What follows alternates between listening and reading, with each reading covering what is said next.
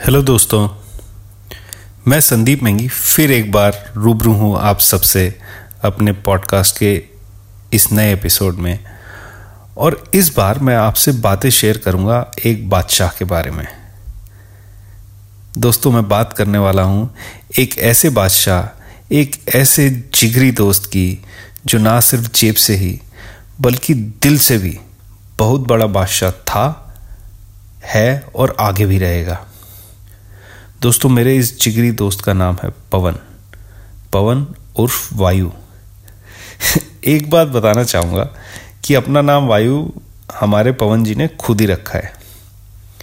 हमेशा से उन्मुक्त ख्यालों में रहने वाले हमारे पवन बादशाह जी, एक दिन पता नहीं उनको क्या सूझी, उनको अपना नाम जो है बहुत ही अनुकूल लगने लगा। फिर क्या था? भाई ने अपना नाम बदल कर वायु रख लिया। खैर, नाम में क्या रखा है? तो शुरुआत करते हैं थोड़ा बचपन से।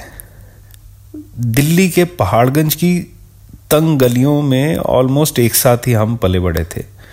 मुझमें और पवन में कोई एक डेढ़ साल का एज गैप होगा। पवन मेरे से एक डेढ़ साल बड़ा था।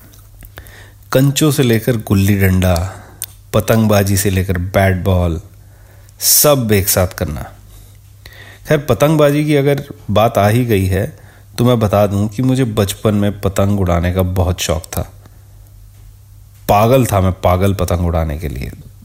दोपहर को दो बजे भी पतंग उड़ाने के लिए छत पर पहुँच जाते थे, लेकिन पवन को बिल्कुल शौक नहीं था।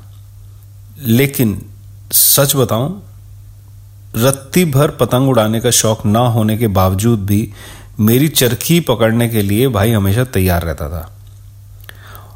और हमारा वहाँ एक लोकल चैंपियन होता था पतंगबाजी में, जिसका नाम था तोती। तोती भाई की अगर पतंग मैंने किसी दिन काट दी तो पवन हमारा फुल छत पर जो है डिस्को डांस करके दुनिया को बता देता था कि आज तोती भाई की पतंग काट दी हमने। खैर, बचपन हमारा ऐसे ही निकलता रहा। बड़े हो रहे थे। हायर सेकेंडरी तक आते आते एक दिन ऐसे ही दोनों को ख्याल आया कि अब तो साल दो साल के अंदर जो है कॉलेज स्टार्ट हो जाएगा। तो एक दिन ऐसे ही शाम को मटर गश्ती करते हुए पवन बोलता है, बादशाह, एक बात बोलूँ? मैंने कहा हाँ बता ना बादशाह। तो बोलता है कि, यार, कॉलेज के हिसाब से अगर हम देखें तो हम दोनों बड़े सिंगल पसली टाइप हैं। हमें थोड़ा बॉडी शॉडी नहीं बनानी चाहिए। मुझे भी लगा यार, बात में तो दम है। फिर क्या था? पास में चार गलियाँ छोड़कर ही सरदार जी ने एक नया जिम खोला था। दोनों भाई एक दिन शाम को टहलते टहलते चले गए और पता करने लगे कि क्या चार्जेस हैं, बताओ जी। लेकिन सरदार जी भी जो है फुल बिज़नेस माइंडेड थे। हमारी बॉडी की हालत देखकर एकदम से उन्होंने एक स्कीम दे दी हमको। सरदार जी ने कहा, अगर दिन में एक टाइम आओगे तो एक सौ पचास रुपये दे देना, और दो टाइम आओगे तो ढाई सौ रुपये महीना पर पर्सन लूँगा मैं। अब क्योंकि हम दोनों बहुत ही ज़्यादा सुकड़ी हड्डी थे और जल्दी से जल्दी बॉडी बनाना चाहते थे तो हमने उसी समय जो है फैसला कर लिया कि जिम तो भाई दो टाइम ही आना पड़ेगा। तो पवन जी हमारे बहुत स्मार्ट थे, नेगोशिएट करने लगे। और किसी तरीके से सरदार जी को दोनों के चार सौ रुपये महीने में मना लिया। उसके बाद हम वहाँ से, मैंने उसको, पवन को इशारा कर दिया था। तो पवन भी समझ गया। हम बिना एडवांस दिए वहाँ से निकल आए। अब जब बाहर आए तो मैं पवन को बोला, भाई, एक सही बात बता। तेरे को पता है ना मेरी जेब खर्ची कितनी है? मैं अभी ये जिम अफोर्ड नहीं कर सकता। अब मैं मिडिल क्लास फैमिली से था।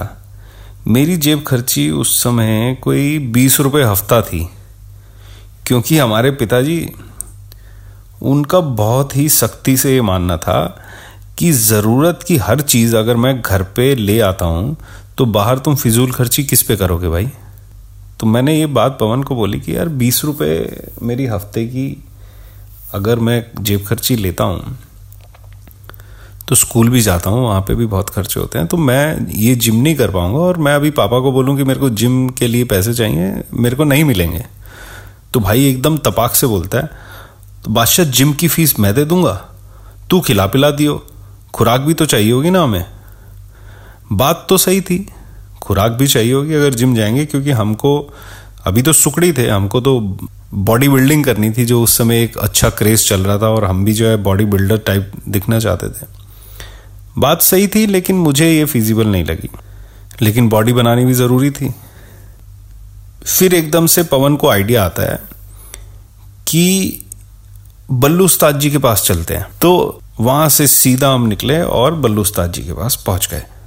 बल्लू उस्ताद जी हमारे वहाँ पर माने हुए उस मोहल्ले के काफ़ी अच्छे पहलवान थे और अपना खुद का ऑटो रिक्शा चलाते थे।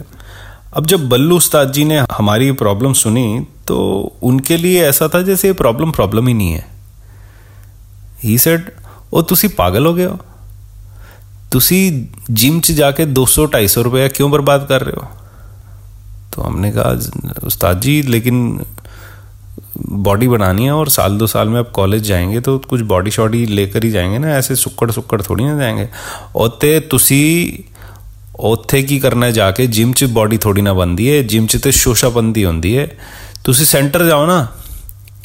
अब दोस्तों सेंटर जो है, एक गवर्नमेंट एडेड हेल्थ सेंटर होता है, जो अखाड़ा अगर आप जानते हैं तो अखाड़े से थोड़ा सा अपग्रेडेड होता है और जिम से बहुत ही डाउनग्रेडेड होता है।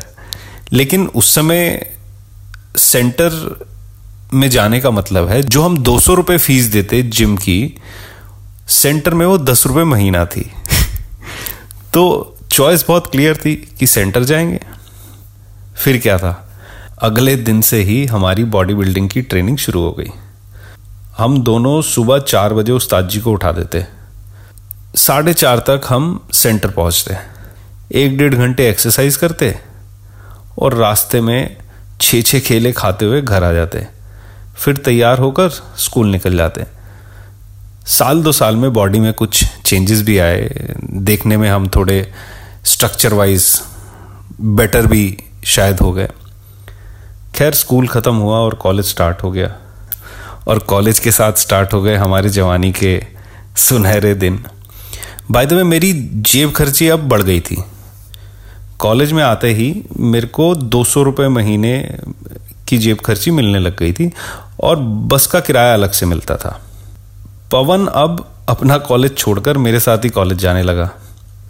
नतीजा यह हुआ कि उस एक साल में मेरी कॉलेज में अटेंडेंस दो परसेंट रही और डिस्कोथिक और पार्टीज़ में सौ परसेंट। इस दौरान पवन मेरे सारे खर्चे उठाता रहा। कपड़े हों, जूते हों यू नेम एनीथिंग कुछ भी खरीदता था तो दो लेकर आता था, क्योंकि एक मेरे को देगा। इवन मेरी डेट तक का खर्चा भी पवन ही उठाता था। और ना जाने क्या क्या नतीजा निकला ये कि मैं बीएससी फ़र्स्ट ईयर में फेल हो गया। अब लेकिन क्योंकि मिडिल क्लास के थे तो हमको जो है बहुत जल्दी रिस्पॉन्सिबिलिटीज संभालने के लिए इशारे आने स्टार्ट हो जाते हैं। शुक्र यह है कि ज़्यादा कुटाई नहीं हुई उस समय। और मैंने फिर ये खुद ब खुद ही डिसाइड कर लिया कि अब थोड़ा पढ़ाई पर ध्यान दे देना चाहिए। पवन भी कॉरेस्पॉन्डेंस से बीए पास करते करते साथ में ट्रैवल एंड टूरिज़्म का कोर्स करने लगा और साथ में फ्रेंच लैंग्वेज भी सीखने लगा। उसे घूमने फिरने का बहुत शौक था। दिल्ली की शायद ही कोई ऐसी गली छूट गई होगी जो सर ने देखी ना हो। और खाने पीने की शायद ही कोई ऐसी दुकान हो जो भाई ने मशहूर ना करवाई हो। बट एक्चुअली में he wanted to become an international guide because he wanted to roam around the world खैर, इसी बीच पापा ने जनकपुरी में नया घर बना लिया था। और 1999 या 2000 में शायद मुझे पहाड़गंज छोड़कर जनकपुरी जाना पड़ा। लेकिन इस बीच हम मिलते रहे, बातें होती रही। शायद दो साल ही हुए होंगे मेरे को जनकपुरी शिफ्ट हुए। पवन ने उस समय एक बड़ी ट्रैवल एजेंसी में जॉब स्टार्ट कर दी। मेरे को भी थोड़ा टाइम हो गया। तो मैं एमबीए के लिए अप्लाई किया और मैं एमबीए करने चला गया। बीच में मिलते रहते थे कभी कभी एम मेरा जब शायद ख़त्म होने वाला था, उस समय की बात है। लास्ट सेमेस्टर था मेरा एमबीए का। एक दिन हम डिसाइड करते हैं कि अपने एक कनॉट प्लेस के पुराने अड्डे पर मिलेंगे। मिले। उस दिन बातें हो रही थी जब हमारी तो ऐसा लगा हम थोड़ा बड़े हो गए थे। बातें भी कुछ पहले से अलग तरीके से हो रही थी। लेकिन मेरे को पता नहीं एक शायद अंदर से कुछ सिक्स सेंस होती है या कुछ अंदर से मेरे को बोल रहा था कि शायद कुछ ठीक नहीं है। तब मैंने पवन को बोला, भाई थोड़ा ना संभल कर रहियो, थोड़ा ध्यान रखियो। खैर, वो दिन गया, ज़िंदगी आगे बढ़ती रही। एमबीए के बाद मेरी नौकरी लग गई थी और ज़िंदगी की जद्दोजहद का आगाज़ हो गया था education loan late night shifts नए फ्रेंड सर्कल आई थिंक इन सब के बीच में इस बादशाह की दोस्ती ने थोड़ा बैक सीट ले ली थी। फिर एक दिन मुझे एक फ़ोन आता है और मुझे पता चलता है कि पवन को पुलिस पकड़ कर ले गई है। मैंने आंटी से बात की फ़ोन पर उस समय। सब रो रहे थे। लेकिन फिर अंकल से बात करने पर पता चला कि जिस ट्रैवल एजेंसी में उसने काम किया था, उसका जो ओनर था, वो इलीगल तरीके से इमिग्रेशन करवा रहा था। कबूतरबाजी बोला जाता है एक भाषा में उसको।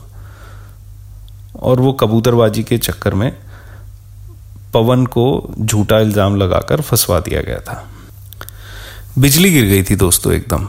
बता नहीं सकता कि उस समय क्या हो रहा था। मैं वो फीलिंग्स नहीं बयां कर सकता जो उस समय मेरे को हो रहा था। शायद इसी बात का अंदेशा होने पर मैंने लास्ट मीटिंग में पवन को बोला था, बादशाह, थोड़ा संभल कर रही हो। दस दिन तिहाड़ जेल में काटे उसने। और हम कुछ नहीं कर सकते थे। कुछ नहीं कर सकते थे उस समय। खैर, जमानत मिली, पवन बाहर आया। फिर केस चला। और इसी बीच उस पर पता नहीं क्यों, पता नहीं, शादी का दबाव भी बढ़ने लग गया घर से। और फिर एक दिन पता चलता है कि पवन डिप्रेशन में चला गया। और तो और उसने सुसाइड करने की भी कोशिश की थी। मैं टूट गया था ये सुनकर। लेकिन शायद उसे प्यार करने वाले हमेशा उसके साथ ही रहे। और शायद मैं भी कभी ना कभी, कहीं ना कहीं उनमें से एक था। तीन या चार साल डिवोर्स का केस और दस साल कबूतरबाजी का केस, वो भी फर्जी। लेकिन कहते हैं, हिम्मत रखने वालों की जीत होती है। पवन ने हिम्मत रखी। चाहे इंतज़ार लंबा रहा हो, लेकिन उसे बाइज्जत बरी किया गया। लेकिन ज़िंदगी को फिर से रफ्तार पकड़ना आसान नहीं होता। समय लगता है। आज पवन को उन सब चीज़ों से निकले हुए शायद ढाई साल हो गए हैं, लेकिन वो खुश है। स्पीड उतनी तेज नहीं होगी उसके सपनों को पाने की, लेकिन मेहनत आज भी उसने छोड़ी नहीं है। और मुझे उसमें आज भी पूरा भरोसा है दोस्तों। मुझे भरोसा है कि वो जल्दी ही जो बनना चाहता था वो बनेगा। इट्स नेवर टू लेट मैंने कुछ कुछ लाइंस पवन के लिए लिखी हैं। जैसे मैंने बोला था पिछले पॉडकास्ट में अपने, कि मैं अपने भाव लिख लेता हूँ। तो मैंने कुछ लाइन लिखी हैं पवन के लिए। वो मैं आप सबसे शेयर करना चाहूँगा। वो कुछ ऐसे हैं। कितनी छतें कूदी, लंगर डाले और ना जाने कितनी कटी हुई पतंगों के पीछे भागा। कितनी छतें कूदी, लंगर डाले और ना जाने कितनी कटी हुई गुड्डियों के पीछे भागा। कमीजें हमेशा दो ही लानी, पेंटे भी जुड़वा सिलवानी, लेकिन बांटते हुए हमेशा माँ से डांट खानी। कुचले हुए गुलाबों को भी मंजिल तक पहुँचाया। नाजुक दिल की गहरी गहरी चोटों पे ढांढस का मरहम भी लगाया। सगे बाप की बीड़ी से लेकर सिगरेट तक, ठेके की बियर से लेकर विस्की तक हर ऐप था दिया, पर झूम के घिरने से पहले संभाल भी लिया। हमेशा खाली जेब में भी बादशाह ही बुलाता, पर राम फेर की मैंगो आइसक्रीम चिढ़ा चिढ़ा के खाता। पर जब कोई नहीं था साथ, पर जब कोई नहीं था साथ तो बस तू ही नहीं था भागा। अब दोस्ती नहीं तो क्या कहूँ इसको? समझो तो सूत, ना समझो तो धागा। तो ये था मेरा बादशाह दोस्तों। आशा करता हूँ आप सबको मेरे पॉडकास्ट का ये एपिसोड पसंद आए। और जाते जाते मैं आप सबसे सिर्फ़ यही कहना चाहूँगा कि ऐसा मज़बूत और बड़े दिल का बादशाह दोस्त किसी किसी को मिलता है। और अगर आप देखेंगे तो शायद आपकी ज़िंदगी में कोई ना कोई बादशाह होगा। प्लीज़, आप हमेशा उससे टच में रहें, बात करते रहें मिलते जुलते रहें अगर पॉसिबल है तो। दोस्तों, मेरे साथ समय बिताने के लिए बहुत बहुत शुक्रिया। हैव अ नाइस डे शब्बा खैर।